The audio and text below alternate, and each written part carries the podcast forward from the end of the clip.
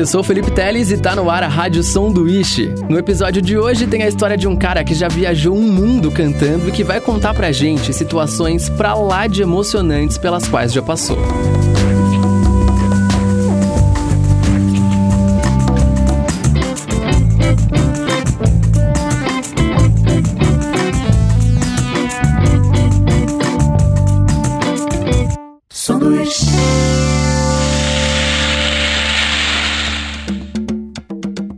Nômade.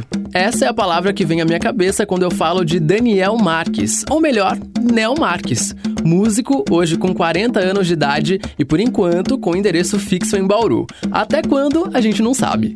Isso porque o Nel Marques passou os últimos anos viajando para vários lugares do mundo, basicamente com um objetivo: respirar música. Na mala, só um violão, mas na cabeça, muita história tanta história que Nel Marques tem hoje pelo menos seis livros escritos, mas nunca publicados. Segundo ele, as milhares de páginas contam justamente suas experiências mochilando pela Europa e América do Sul. Antes disso tudo acontecer, porém, o Nel fazia parte de outro mundo completamente diferente. Ele trabalhava numa grande cervejaria, ganhava bem, tinha casa, carro e tudo que muita gente deseja por aí. Mas aquilo ainda não era o que ele queria.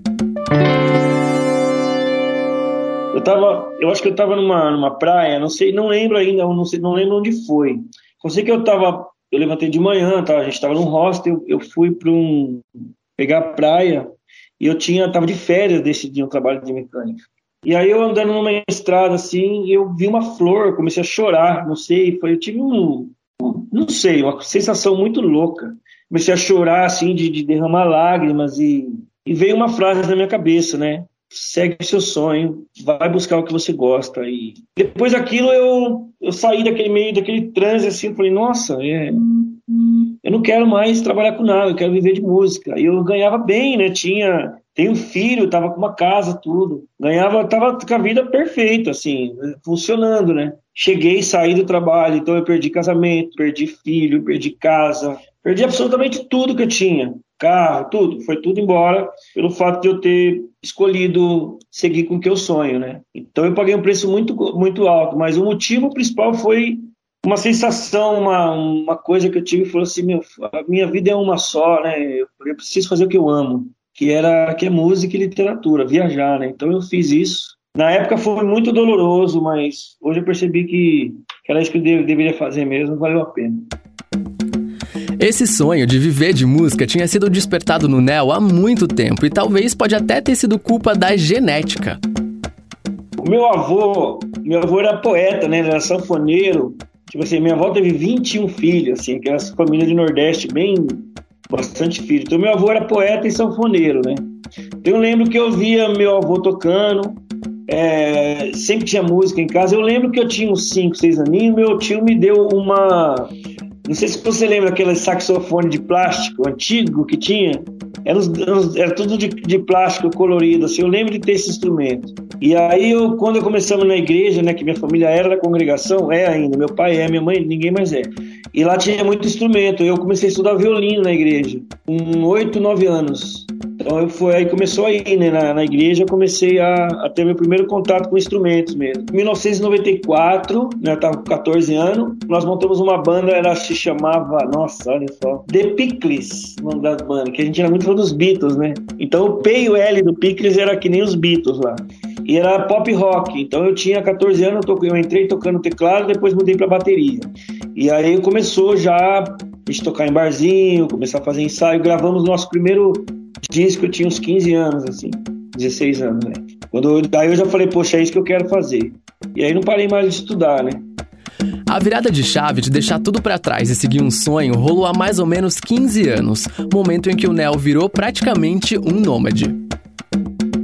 Cara, eu saí daqui, né, de Bauru, é, meu filho tava com um ano, aí eu falei, eu conversando com a mãe dele, falou, ah, eu preciso viajar. Ela falou, não, vai viajar que eu cuido. E aí fui pra, pra São Paulo, fiquei na casa da minha mãe um tempo, da minha mãe eu fui para Paraty. Aí começam as, as histórias. Paraty, eu chegando lá, eu conheci uma, uma pessoa que morava em Barcelona e eu fiquei um tempo com ela, né? A gente conversou bastante tempo. E fui fazer essa viagem para Barcelona, ficamos um mês lá, retornei para Barcelona, de Barcelona voltei para Paraty, de Paraty eu fui para Ilha Grande. Na Ilha Grande eu não estava com essa pessoa, conheci uma outra pessoa, uma argentina, e eu fui para Argentina. Só que da Argentina eu fui para o Uruguai tocar, né? E na Argentina eu fiquei cinco anos na Argentina. Toquei em Buenos Aires, no metrô de Buenos Aires, toquei por quatro anos no metrô de Buenos Aires. E eu morei um ano na Patagônia. E sempre tocando na rua, no metrô, em praça, né? E então eu dei, um, eu dei uma voltinha ali na, no Uruguai, Paraguai, na, na, parte do sul do Brasil aqui, né? E sempre tocando, com um violãozinho nas costas, com uma caixinha de som, de bateria. E aí quando eu saí de Buenos Aires, eu fui de carona até Ilhéus, até Itacaré. Fui demorei umas oito meses mais ou menos. Fui de carona de praia em praia, tocando, tocando e foi incrível assim. E quando eu cheguei em Itacaré, um amigo meu de Bauru me ligou, falando: Nel, montei um estúdio aqui, eu quero sei que você é compositor, queria que você gravasse para eu mostrar de portfólio para a galera. Eu vim, gravei o primeiro disco, aí saiu um dinheiro para mim que era inusitado, eu gravei um outro disco e entrou a pandemia. Então aí quando entrou a pandemia eu tive que ficar aqui, né?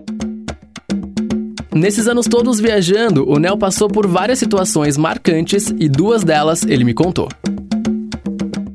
Eu acho que tem uma, uma, umas, umas, frases que, que eu aprendi no meio do meu caminho, é assim: você tem que ter história para escrever, né?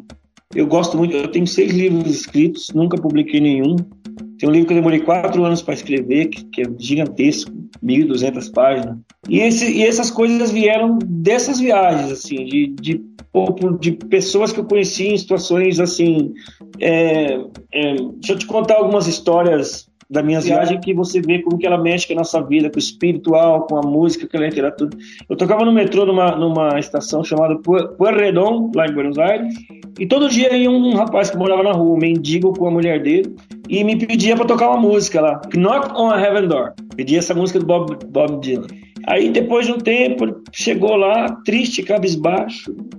Eu falei assim, pediu para eu tocar a música, eu toquei, ele dançou como ele dançava. E aí eu falei, cadê sua companheira? Ele falou assim, ela morreu de frio ontem. A mulher dele tinha morrido na noite anterior de frio.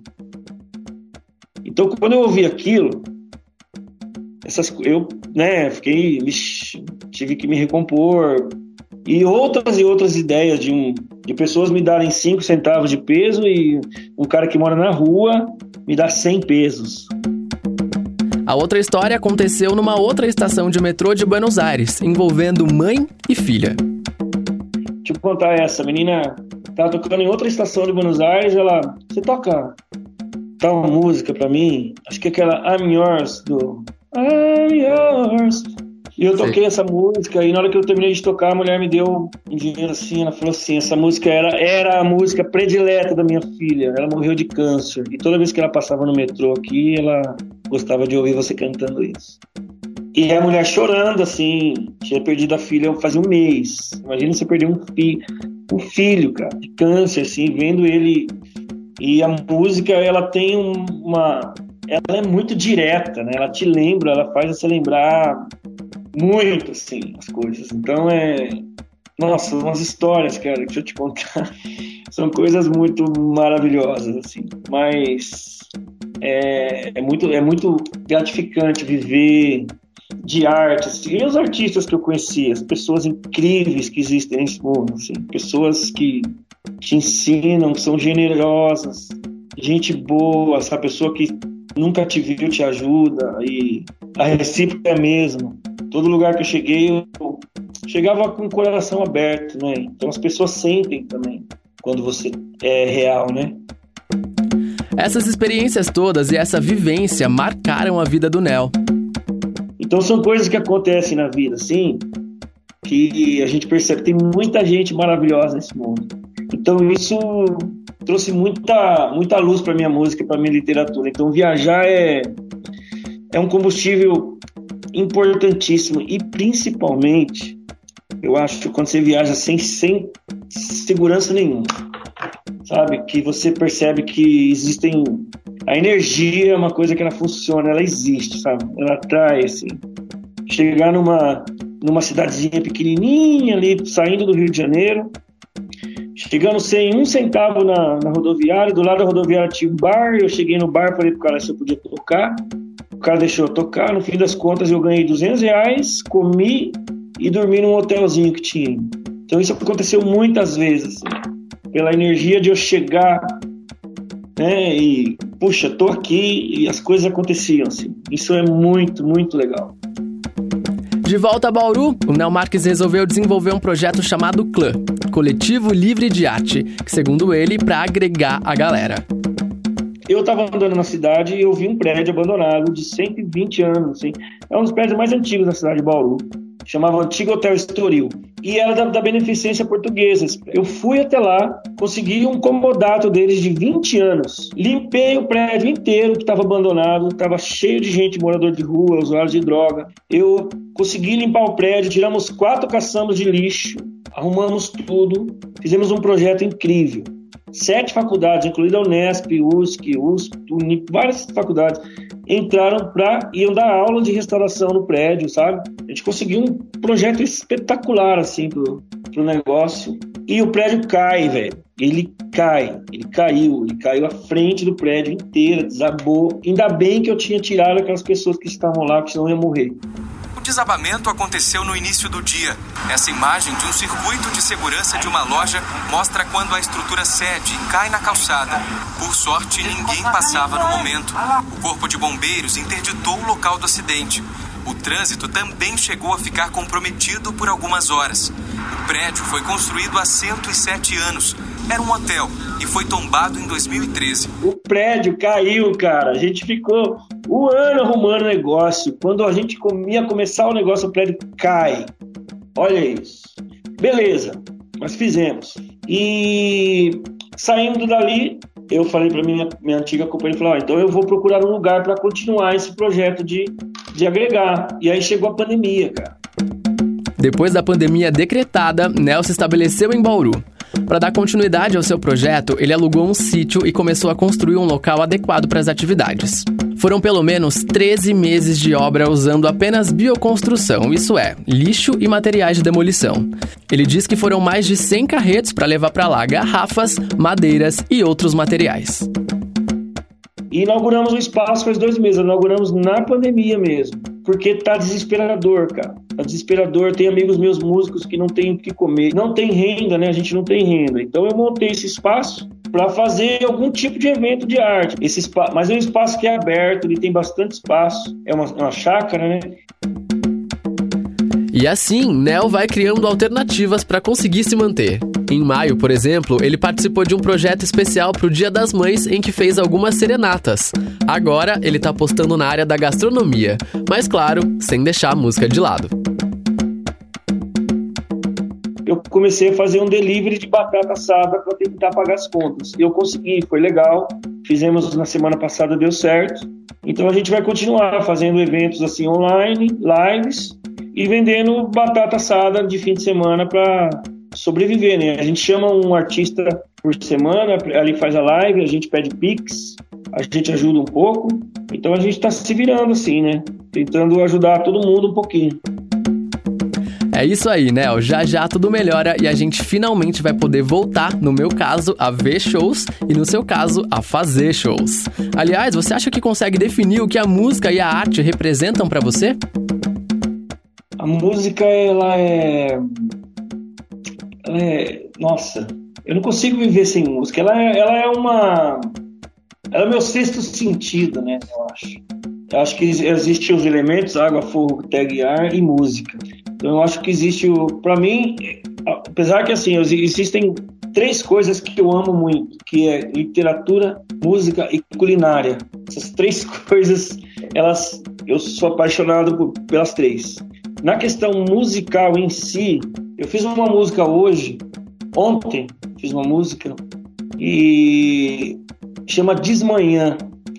E a sensação que quando você ouve ela é, é eu consegui eu consegui transmitir você conseguir transmitir por meio de sons uma poesia uma, uma sensação quando você é, atacado por isso, quando esse negócio chega em você, é algo que é, é, transcendental. A literatura também faz isso, mas a música é muito mais direta. A música, para mim, é, é o ar que eu preciso respirar todos os dias. A música, para mim, é o som que eu preciso ouvir. Ela é uma forma de vida também, uma forma de vida devotada para a construção. Eu que sou compositor, eu sou devotado na construção do, da sensação, do, de expressar o que eu sinto. Né? E se você quiser, se você me, me autorizar, eu gostaria de terminar tocando essa música para você. Pô, legal, claro, óbvio. Vai lá. Vamos lá. Nessa desmanhã, vou seguindo só. Só aquece o pelo em minhas mãos. Nessa desmanhã, me enchi de mim. Encontrei o início,